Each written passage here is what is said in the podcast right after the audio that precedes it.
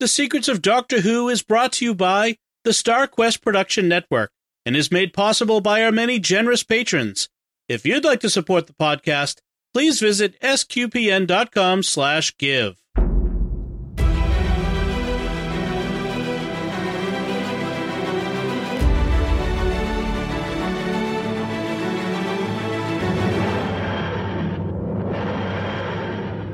You're listening to The Secrets of Doctor Who, where we discuss everything about the hit BBC series, Doctor Who.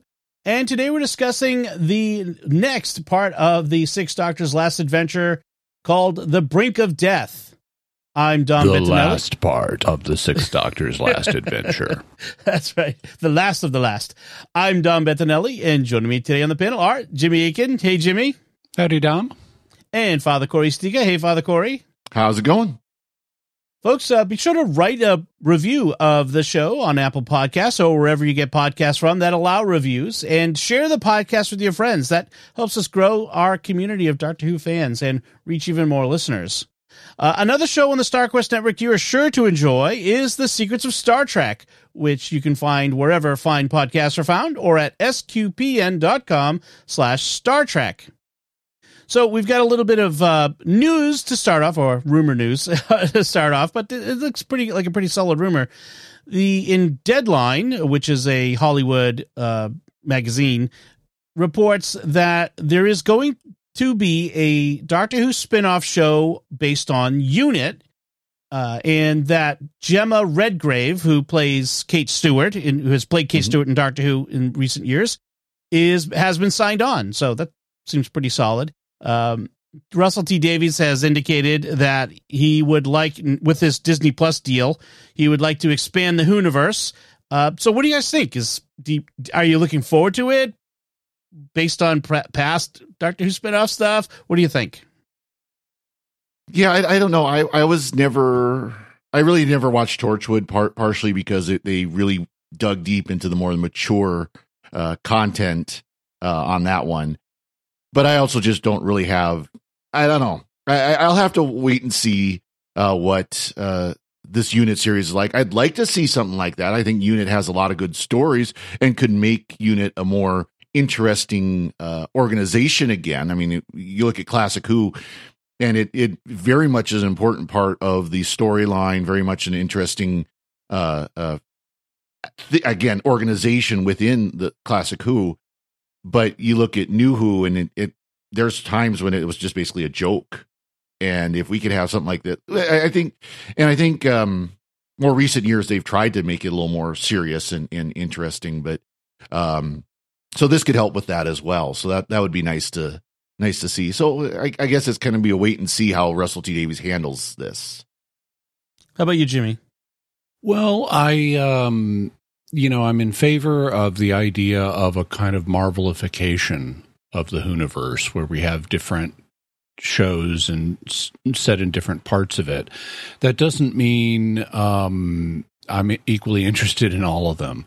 Um, I would be much more interested in like an eighth Doctor, one season of the Eighth Doctor. You know, that would be immensely interesting to me, much more than Unit. Um, you know, uh, Unit is okay to have as part of the Whoniverse if you think you've got an interesting story to tell, like a season long story. Um, and and by that I mean more than a season arc like we've had like Bad Wolf, you know, where you really don't even know it's there until the very end. If you have like, a, I could be interested in a real season long story about a single alien invasion of Earth featuring unit. That would be interesting.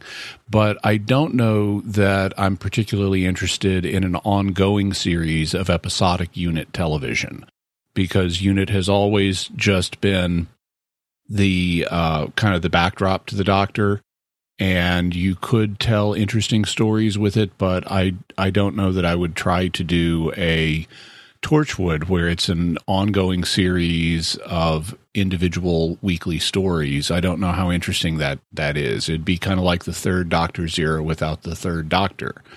So um you know wouldn't wouldn't be particularly interested but you know open to seeing what they do Yeah, I guess I'm, I'm similar in that. Uh, as I was talking to my wife Melanie about it, you know, well, the reason we like Doctor Who is the Doctor, and you know that the, these other series that they've had, whether it's Torchwood or Class, which I don't think I ever watched, um, was aimed at a younger audience anyway. Well, and it was highly problematic, which is why I never watched it.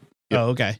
Uh, you know they they don't have the doctor so you know what makes doctor who interesting is the doctor would a show about unit without the doctor be as interesting. It could be like you said uh, jimmy like it, they could make it good. I mean it's anything can be good.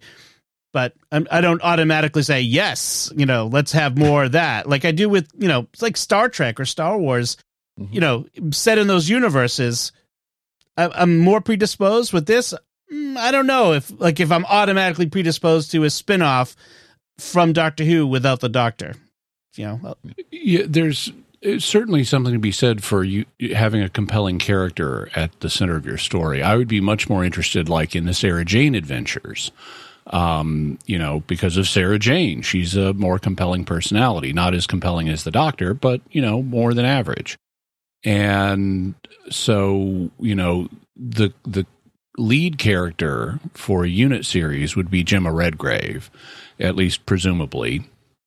And I think it's interesting. I, I don't think she's hugely compelling as a character. She's she's certainly not Sarah Jane, and Sarah Jane is not as the most compelling even of the Fourth Doctor's companions to me.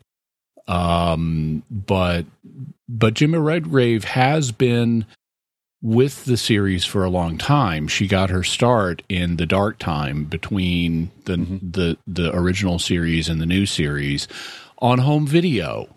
And I, I it's like what a wild ride that must be for her. She had this little throwaway home video Doctor Who knockoff part, Hmm. you know, in the 1990s and now she's heading a series of her own. Right yeah, that's true. That's true. Um, yeah, I can, I was thinking of other you know spin-offs that might be interesting. You know, uh, what happened to Clara, uh, Clara in Me? You know, the, the that whole Mm. thing where she went off. You know, they went off of their own TARDIS, uh, or you know, other No, companions. just me No. is too depressing to me. I, I know she's all, you know the whole she's already dead thing, but you know other companions, you know like that whole thing where they did where the the the the uh, support group of former companions, something that where you had former companions getting together, depending on which ones they were, that could also be interesting. So I, I'm open minded about the idea of the universe, like like you are, Jimmy. Um, but but I'm not quite sure about any particular one. So we'll see how it I- goes.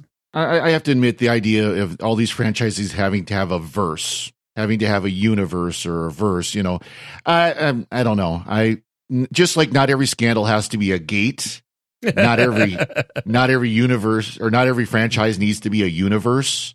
Mm, And I I mean, I think there are lots lots of stories that can be told in Doctor Who, but you've got a lead character, a main character that lasts for thousands of years. There are hundreds, if not millions, of stories they can tell just surrounding the lead character yeah, yeah. I think a without good getting model. into other. Like like you Yeah. said, Jimmy, you know, doing an Eighth Doctor series of stories would be fantastic. You know, I, I I absolutely would agree with that. I'd love to see more development of that character, especially leading up to the Time War. I think that would be a, an interesting time to look at in his story. Mm. I, I think a good model for a diversification of the Whoniverse is Big Finish because they that's what they are is an expansion from the main show. They don't have the main show, but they do stories about different doctors. They have series about different doctors. They have series about important characters like River Song or the Master or Missy, um, you know, or, and others. Um, so I think they've really done it well. Now they also have some series that aren't as, aren't character specific in the same way or aren't character driven in the same way. So in addition to having character focused ones like on Missy or River or the Master or the War Master, they also have ones called Cyberman and Daleks and um, uh, oh, there was another one, Gallifrey, and those are also feature characters. Like if you listen to Gallifrey, you'll hear more um, adventures with Romana too, and because Lalla Ward plays the Lord President in it, and also Leela because Leela got left on. So Louise Jameson is in it because Leela got left on Gallifrey. So they're both in the Gallifrey series, but I just don't find these less character focused ones like Gallifrey or Daleks or Cybermen as compelling. And Big Finish has correspondingly made less, made fewer of them. Mm-hmm. Mm, yeah, they actually made a series of unit ones too, which mm-hmm. I I got in a sale, but I haven't listened to yet. So it, I'm now interested in, checking those out to see mm. if they if they're any good. Well, speaking of Big Finish, maybe we should move on to talk about our main topic for today, which is uh, this story called "The Brink of Death," which is the fourth part of the Sixth Doctor's last adventure. Uh, Jimmy, can you give us a recap of what happens in this one? This week, the Sixth Doctor and Mel are on board the TARDIS when the Doctor goes to fix a problem, and he returns transformed into the Valeyard. But Mel doesn't notice. Her memories seem to have somehow been altered. Meanwhile, the Doctor himself finds himself in the Matrix on a Celestial Intervention Agency space station with his data pattern about to be deleted. And he makes contact with Genesta, a Time Lord technician who helps him and takes him in her TARDIS. They go to a planet where the Valeyard has taken Mel. Its moon has been turned into a power station, destroying a telepathic race of microbes known as the Nathamas. Although the Doctor keeps getting yanked back into the Matrix, only to be brought out again by Genesta, the Doctor eventually uncovers the Valeyard's evil timey-wimey plan. The Valeyard had saved some of the Nathamas before the destruction of their moon, and he promised them the Sixth Doctor's mind to feed on. During the adventure, back when they were on the werewolf planet, the Valeyard infected the TARDIS with the and they've been feeding off the Doctor telepathically ever since. They've also been infecting the Matrix, which is part of the Valeyard's plan, because he's developing the ability not just to replace the Doctor, but all of the time, uh, all of the Time Lords ever, including the great Rassilon himself. He's going to remanifest as each one, kind of like the master in the master race subplot of the end of time. Mm-hmm. And that will allow him to reshape Time Lord history. In fact, he's already replaced Genesta. And after revealing who he is, the Valeyard taunts the Doctor. The Doctor eventually foils his plan, though, by using the telepathic circuits in Genesta's TARDIS to plant a seed in the mind of his earlier self. This leads his earlier self to go to the system that we saw at the beginning of the Seventh Doctor's incarnation in the TV episode Time of the Rani, the really Dayglow pastel planet. There, the Sixth Doctor is exposed to radiation that is fatal to Time Lords, causing his regeneration into the Seventh Doctor. Since the Seventh Doctor's mind is different, this breaks the connection with the Nathamas, leaving them nothing to feed on, and thus thwarts the Valeyard's plan to take control of the Matrix and dominate Time Lord society. This also will leave the Valeyard trapped in the Matrix and unable to harm anyone. But the older Doctor, the older version of the Sixth Doctor, is also trapped in the Matrix, but he knows that he will regenerate because his future self, the Seventh Doctor, appears to him, and together they say, Our future is in safe hands. The end. All right, before we get into the details, what'd you all think of this one? Uh, Jimmy, what'd you think? I thought it was okay. I liked the timey wiminess of it because we're we are hopping around in the timeline of the boxed set. You know, the doctor goes and like confronts the Valeyard back on the werewolf planet, and the Valeyard is talking about what he's going to do in the future, which is we have just seen, and so it's it's got this timey wimey aspect. Um, Mel does not have very much to do in this story. Mel is really no. a side character. She's in a few scenes, and I the only reason I think they brought Bonnie Langford into this is well, Bonnie Langford is in Time and the Rani, so mm-hmm. she needs to be there for this story. But they didn't write her integrally into it. Instead, they introduced the new temporary companion Genest, Genesta, um, and the Doctor even offers her companionhood, and it's left open. They haven't brought her back, but they could bring her back for that one thing that occurred to me is that a lot of the dialogue in this is much more straightforward. There's not a lot of clever wordplay, even though the Valeyard is involved.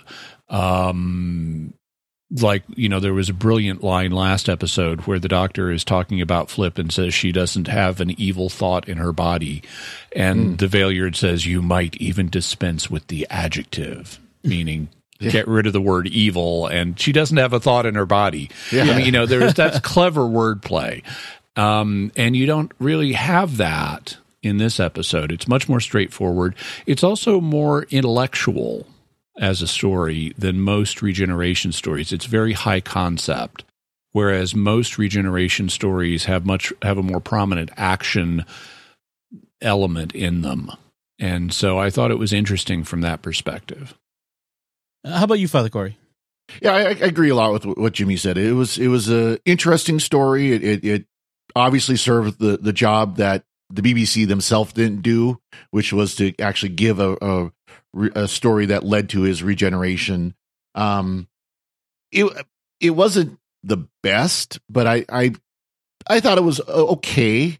Um, it was part and part of being an audio only drama. There, I found it a little bit confusing because there was a lot of, like you said, Jimmy, timey wimey going on, and because and when you're bouncing around like that, you've got to kind of keep track in your in for me at least, I have to keep track in kind of my mental imagination where where are they? What's going on? Where have they been? Where are they going? You know, and it, so, and of course, it keeps jumping back to that space station and Genesta having to come and rescue the doctor again.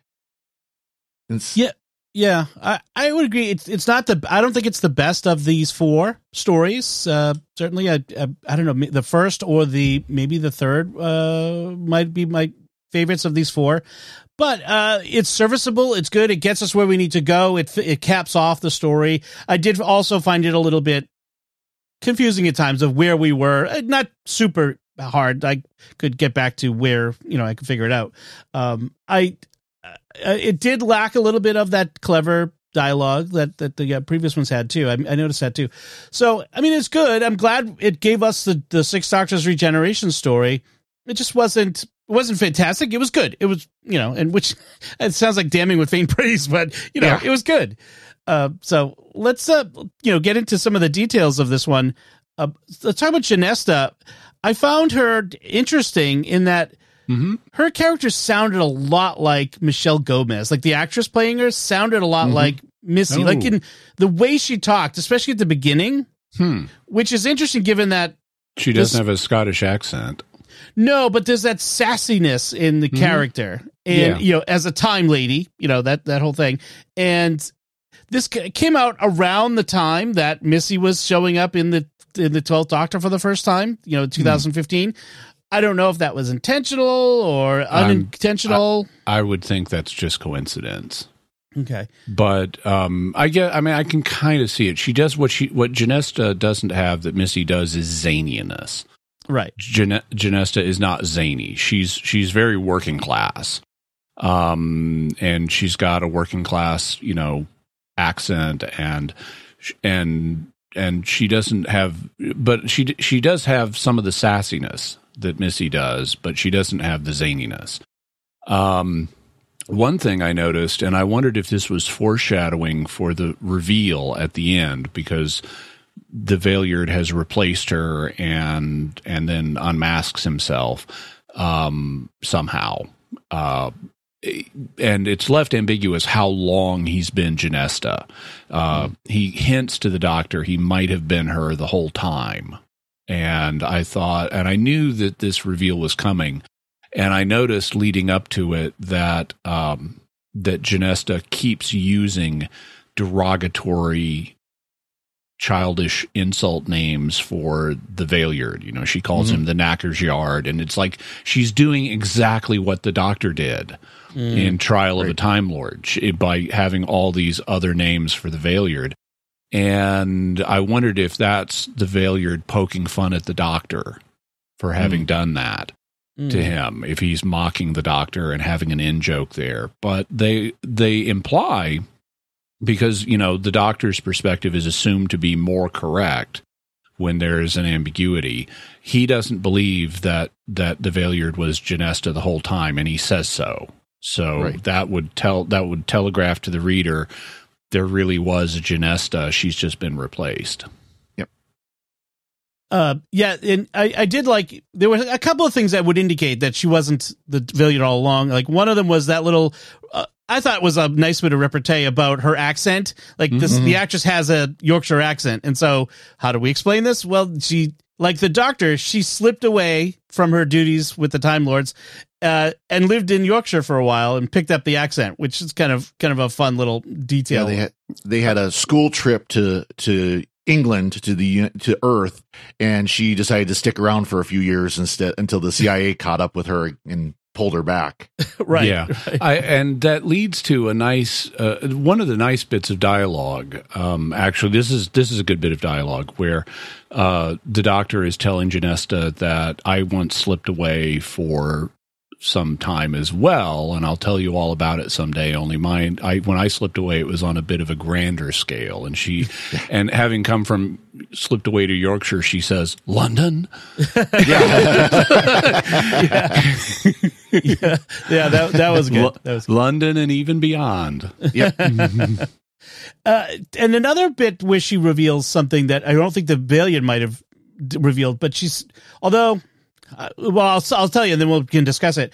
She says that she found out the Valeyard is a like we've discussed before, a distillation of all the the evil in the Doctor, but she adds to create a weapon, and this was done by the Time Lord Black Ops Division. hmm Do you think the Valeyard revealing something about himself through? Oh, I could imagine the Valeyard revealing that to the doctor. Uh, I'm a living weapon. Yeah, he could reveal that. yeah. Um, and in fact, they they s- I think they pay that off in Big Finish be, eventually because they started doing a series on the Time War, and they have a war ver, a w- Time War version of the Valeyard. So there's a War Valeyard, and that makes all the sense in the world. You know, Russell T Davies created the Time War looking back on things that actually happened in Doctor Mhm. Who, like um, Genesis of the Daleks is sort of the first the first shot of the Time War, where the the the the Time Lords are trying to rewrite Dalek history. Mhm. And there, and then later, the the in the Fifth Doctor's time, they the Daleks strike back and try to assassinate the Time Lord High Council, and then in the Seventh Doctor's time, he just apparently destroys Skaro. He at least tries to Mhm. destroy Skaro, and and Russell T Davies noticed that pattern and said, "Okay, let's let's make this into an event." And so, reaching back and making the Valeyard part of the Time War and retconning his origin as he's he he was built as a weapon, um, that that that that makes sense to me. Yeah, given that they also enlisted the master, you know, the war master, Mhm. and you know the, that it's clear that the Time Lord's ethics and morality is often, usually questionable uh, in a lot of these things. Um, yeah, that makes it does make sense that they would, you know, distill all the evil part of the Doctor out because of the Doctor's skill, and Mhm. but make that into a a weapon. Yeah, that that sounds like them. so, um, other elements of this show, uh, you know, we we we mentioned of this uh, story. We mentioned how Mel is only in this very briefly. She's at the beginning, the end, and there's a bit in the middle, right? Where Yeah, on the Um, planet where she's go- wandering around a market, but Right. not much happens. And then the Valeyard come and gets her, and they go back on his TARDIS, and he's cryptic to her, and that's about it. it was interesting how in the you know that that moment where he's talking again. This is something you can do in audio, where like something's not right, and then she eventually just kind of accepts like he's the doctor. She starts calling him doctor. You know, in a in a video visual sense, you would be seeing the Valeyard character there, but in audio, you're hearing the voice. I think it just strikes differently in an audio presentation than a, than in a, a, a TV you know visual presentation. So I thought that was interesting way to do that. Um, Well, and they don't they don't really explain how she was basically brainwashed to think that the the Valeyard, you know, that at, at that change, she just accepted it, you know, more or less. I mean, again, like you said, there was a little bit of confusion, but we don't see that with Genesta. We don't see that with the doctor himself. He obviously recognizes the Valeyard right away as she Mm-hmm. does. But of course, you know, when was she the Valeyard as well in disguise? Yeah. So Yeah, I, I think the and they don't explain it, but I think they mean us to understand that the Valeyard has done something to alter Mel's mind or Right. perceptions at least. He's either got a perception filter on her or he's hypnotized her into thinking he's the doctor or something like that. But uh, they do allude to her having a moment of transition where she seems confused and then she says I had a headache.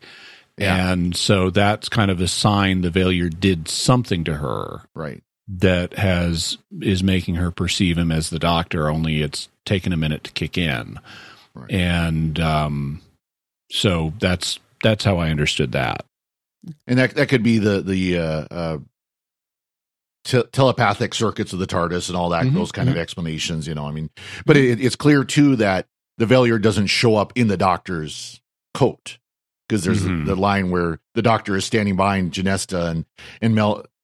Genesta asks, "Do you recognize him?" And she goes, "Well, I I recognize that coat anywhere, and I've never seen it before." Right, Mm-hmm. right. Um, the other element in this is that there's a ticking clock. You know, the doctor's pattern in the Matrix is use almost like a transporter buffer for if you're a Star Trek fan. Um, it's it's degrading, and we have this time. Like the, these diagnostic tools in the Matrix are going to clear him out soon, and Genesta is you know constantly trying to stop them from working. But every time the Doctor gets sucked, you know, comes out of the Matrix and then gets sucked back in, it the clock ticks forward, and so you have this this ticking clock, which is a nice dramatic element to have to keep this, you know, the, the little bit of tension throughout the story. I mean, we we know always know that the the Doctor will win, but but there's still this this tension of the time passing, which I thought was good. I i wasn't as pleased with it. I thought it was sort of formulaic. Because initially she genesta tells the doctor it's going to delete your data in six minutes. And then she gets him out and the next time oh now it's four minutes and then it's three minutes and two minutes and one minute and then yeah it's longer than a minute but i'm not sure how long. And eh, you know it I, i'm i'm frequently not impressed by ticking clocks at least Hmm. In that fashion at least the way it was played out here i wasn't. Hmm. but i guess it does explain that the older version of the doctor is not still trapped in the matrix. I guess he got deleted. Right Mhm. right. Gets wiped out. That that's true. Um you know speaking of mel going back to mel for a second in, in my notes i have she when she's in the on this planet plastinius um and she's in this marketplace she encounters this random woman mm-hmm. who tells her you know she she gives the the info dump about the the the moon and the all native life being wiped out which is important for later on when we encounter the anathemus but she also tells mel she's lying to herself about the Valeyard, you know the doctor. Mhm. Who is this woman? Was it I know. It sounds like oh, th- there, and uh, there's actually two women she meets in the market that are important, and it and they both sound like oh, this sounds like it's an important character who's going to come back later. Nope. Yeah. they just seem to have a random under, understanding of what's of something is wrong but no explanation of why or Yeah. how yeah that The- was a the- bit of a failure Their the function their function in the story is basically I mean they're I think they're consciously modeled off gypsies. And Mhm. so it's like this there it's like the one who is so prophetic and insightful is like a gypsy fortune teller who want in a movie who wanders in and tells the main character important things and then vanishes. right right i guess so yeah they they could have done a better job with that then yeah Mm, yeah. I would have like there's such oh this is a compelling character. I want to hear more from this character, but we don't get any. no Yeah. so what did y'all think of the anathemus this this I thought their name was was a little obviously Latinate. Yes Mm, like I mean, anathema Anathema. It's just you've stuck a masculine ending on that. right right yeah i mean it's not a and a i guess well at least according to um the tardis They, wiki well, they've lopped off the the first A and they've Yeah. added Just- the the masculine us ending onto the end of the word, but otherwise it's anathema. Yeah, it Mhm. certainly sounds like it when you say it out loud. And so, I, you know, they kind of felt tacked on. Like, you know, they they should have been an important element, and they just kind of show up at the end, you know, protest en masse, and then are wiped out again. I, I don't know. I felt like they they might they must they might have been a more important element of this story if they'd had Mhm. more time. Yeah, this story feels com- this last story feels compressed. Like there are elements of it, like the like the, the people, the ladies from the marketplace, and anathemas and so forth, that need to be more developed, and Mel that need to be more developed, that have just been truncated for reasons of time because this needs to fit in an hour. Right. For Well, Yeah, yeah. Well, and that because they, they wanted it to be sto- an hour long stories. All four stories are about right at an hour long. yeah, Um, and it supposedly they were on the TARDIS from the werewolf story. And the only kind of real reference we get to that is at the beginning of this, the doctor talks about how the TARDIS is being odd. yeah, that's and true. I mean, because there was no, there was no hint in the other stories that that there was a problem with the TARDIS. You know, I mean, we had the the key stuck in the door that the Doctor figured out the the Valeyard must have done something with his TARDIS instead of with the Valeyard's TARDIS. But beyond that, it really, you know, there was nothing in um in the the story in England uh, with Jago and Lightfoot that really hinted that there was something going on in the background. They yeah, they did try and so this is something that Big Finish will do frequently in the in the final story of a box set is try to tie together the previous Mhm. stories and or you know themes from them. And they try to do that here. I don't think it's particularly successful. Yeah. Um, uh, so we've had the three previous stories. The first one was set in the train yard, and it introduced Tim Good as the Valeyard, and nothing happens with that. There's, Mhm. I, you know, there's nothing from that story that provides a major element that gets paid off now. Mm. The second story is the is the werewolf planet story, the Red House, and in that one, he, the Valeyard does steal um, Doctor Payton's psychic extraction machine, and that's apparently retooled and repurposed in his replacement plan in this episode somehow. So, and also that story gets because we know the Valeyard was in the Doctor's TARDIS in that story. That's when he infected it with anathemas, and the Doctor goes back and confronts him there. And so that story, actually, the second story gets paid off a lot in Mhm. this one, and that's good. Um, the third story, where he was sucking power out of human beings pretending to be his companions, gets justified in this as well. I knew I needed to be at the height of my powers to do this, and the doctor says, "Ah, and that's why you were sucking energy from people back at the in the Victorian theater, and why you sucked my energy and stuff like that." And it's like, okay, um, so they have tied that one in, but that feels awfully generic to me. Right. It's not that there's not something specific that the Valeyard acquired in that or did in that episode. It just it's just a generic I need more power and I got more power and it power is such a um it, it's intangible, it's unmeasurable, and it doesn't feel concrete as a writing element. If like he had acquired a specific not just power in general, but a specific ability that he didn't have before, Right. then it would feel much more earned in this. Um, but it doesn't feel earned because it's just you can you can always have a villain say I needed more power and that's what I got in that episode. Well, and, and and kind of my point was more with the Nathamas themselves is that they were supposedly present in all in three of the four stories, but and the TARDIS even up through you know the the connecting times between the stories, but there really wasn't anything in the other two stories to to show that, and that was that was kind of more my point was not so much connecting all four stories as it was that specific element Mhm. that they And- did, it almost seemed Yeah. retconned. Yeah, I guess is kind of what I'm trying to say. and really, isn't the TARDIS always acting oddly? it's like that's kind of the And nature of the it out. TARDIS. They even call it out on this. They even kind of say, "Well, more oddly than normal," you know, or something like that. So, um, the, and then the, the the doctor's resolution because we always have to you know have this impossible thing you know we can uh, overcome this obstacle uh, and he comes up with the with the self sacrificing uh, solution to this one which Mhm. which raises the stakes a lot in this Mhm. story I mean it's it's again the entire Time Lord Gallifrey sort of thing is at risk here but Um, but it does raise the stakes for the doctor personally. And so his solution is just as his self in the matrix is dissolving, he sends one last message to his past self to change course and not go to where he was going in order to go to this different place that will cause the doctor to be irradiated and to have to regenerate. And that will change the course of time, which apparently means that this is not a fixed point in time, right? it's clearly mm-hmm. not a fixed point. So, and that will kill off the anathemus and that sort of thing. So, uh, yeah, I'm okay with that. I think that that's it's a sufficiently that works as a as a solution.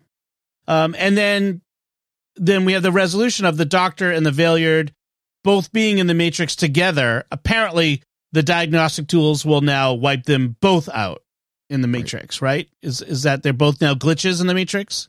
Uh, I don't know. I, I think the implication is the doctor is going to get erased. I the, what I got f- from the doctor's dialogue was that the Valeyard will be trapped in the Matrix, mm-hmm. but not necessarily destroyed. Okay. Right.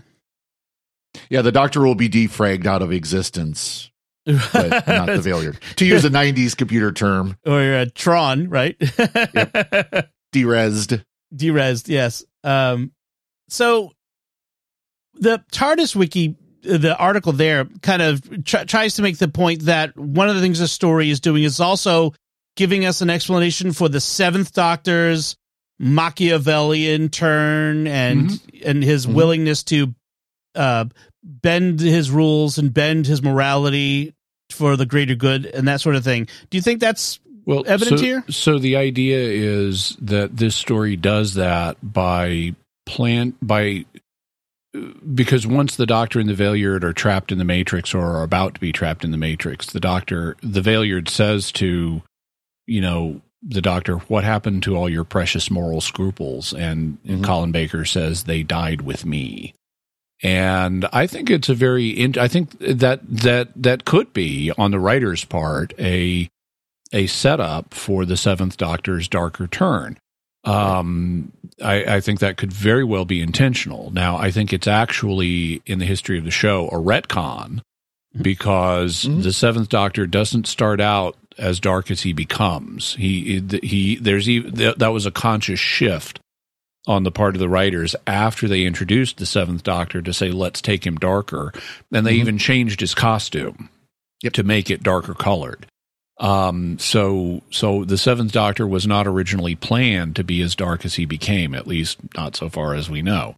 So, in however, in light of how dark he becomes, he, um, th- I think this line about the, my moral scruples died with me is a setup for that. They, they that could very, or at least it very easily could be a setup for that. What I thought was interesting in because I read in the same uh, the same page on the TARDIS wiki um, that they could also see this as setting the Doctor up to become the Valeyard because you look mm-hmm. at some of the things that later Doctors did, like I mean 9, 10, 11, and twelve. They all did some really callous, dark things that arguably are even bigger than what the uh, Seventh Doctor did. And so, you know, it, the, the there could be an element of the Valeyard's triumph in here. Um, that the he even though he lost the battle, he may still win the war because of the path the Doctor is now on, becoming darker. Um, so I thought that was interesting. There's also another interesting note, and this one I copied because I thought it's worth reading about the inspiration for this story because they um, you know, they needed to write a story for the Six Doctors regeneration, and it needed to correspond to what we see at the beginning of Time and the Rani, but it also needs to pay off themes from the seventh from the Sixth Doctor's time. And his biggest foe was the Valeyard, so let's bring the Valeyard back. And then on TARDIS Wiki, they say this story bears strong similarities to former script editor Eric Saward's original vision for the ending of the 1986 serial The Ultimate Foe. That was the end of Trial of a Time Lord. mm-hmm. as originally envisaged by Robert Holmes before his passing, which was never produced due to his, meaning Eric Saward's, quitting work on the series after a fallout with the show's executive producer at the time, John Nathan Turner. Had it, so this is the original ending of T- Trial of a Time Lord as thought of by Robert Holmes and developed by Eric Saward, had it been allowed featured, the ending would have seen the Sixth Doctor and the Valeyard locked in combat within the Matrix in a climactic struggle for their lives and ending on a cliffhanger. However, at the time, the series was in danger of cancellation, and Nathan Turner argued against its use because it was presented in a way that suggested this could become the Doctor's ultimate fate and therefore could be used as an excuse for cancellation. So, I, so they may have consciously thought of the original ending of Trial of a Time Lord and say, let's play with that. Let's bring the Valeyard back and put them back in the Matrix battling each other. Interesting. Yeah. That would, I mean, in, and in that case, the Trial of the Time Lord ended with the Sixth Doctor, you know, the, when when it came back, it was now the Seventh Doctor, and all of this mm-hmm. had taken place. Mm-hmm. So in a sense, it almost did happen. It when you include this story, you know, it's kind of a mm-hmm. funny uh, way to do that. Well, in, in the ending that that they talk about um, could have been could have gone either way. It could have gone on to another season of the Sixth Doctor. You know that he he is able to get out of the Matrix and you know continue, or a regeneration. You know, so it would have worked either way as well. So. Mm, interesting. So, uh, and and I do like how they bring in Sylvester McCoy uh, mm-hmm. at the end of this with uh, his voice overlaying yeah. this uh, Colin Baker's voice. You know, as the regeneration is happening, uh, it was a nice little uh, little bonus to this it, story. It's nice Time Lord mysticism where the future self appears, and yeah, that's really yep. nice. Yep. So, any final thoughts? Any final notes on this story, Father Cory? It would be kind of cool to actually see on TV the little chase sequence at the beginning where Mel's trying to run away in that skimmer. That was kind of kind of fun, but from the uh, flying uh, lizard cops. yep. Yeah, exactly. Exactly. Uh, Jimmy, how about you? Nope. All right. So, uh, as we finish up, we want to take a moment to thank our patrons who make it possible for us to create the secrets of Doctor Who, including Natalie B, Cesar T, Ann S, GR, and Peter G. Their generous donations at sqpn.com slash give make it possible for us to continue The Secrets of Doctor Who and all the shows at StarQuest, and you can join them by visiting sqpn.com slash give. And we'd also like to thank Victor Lambs, who edited this episode. That's it from us. We would love to hear what you thought of The Brink of Death, this Big Finish story, and the whole Six Doctors Last Adventure. You can let us know by commenting on the show at sqpn.com or the Secrets of Doctor Who Facebook page or send an email to doctorwho at sqpn.com or visit the StarQuest Discord community at sqpn.com slash discord. You can watch The Secrets of Doctor Who on our YouTube channel at youtube.com slash starquest media. Leave a comment there and be sure to hit the, the subscribe button and the bell to get notifications. We'll be back next time when we'll be discussing the fourth Doctor story, The Pirate Planet. Until then, Father Cory Sticha, thank you for joining me and sharing the secrets of Doctor Who. Thank you, Dom. Jimmy Akin, thank you as well. Thanks, Dom. And once again, I'm Dom Bettinelli. Thank you for listening to the Secrets of Doctor Who on StarQuest, and remember, it's far from being over.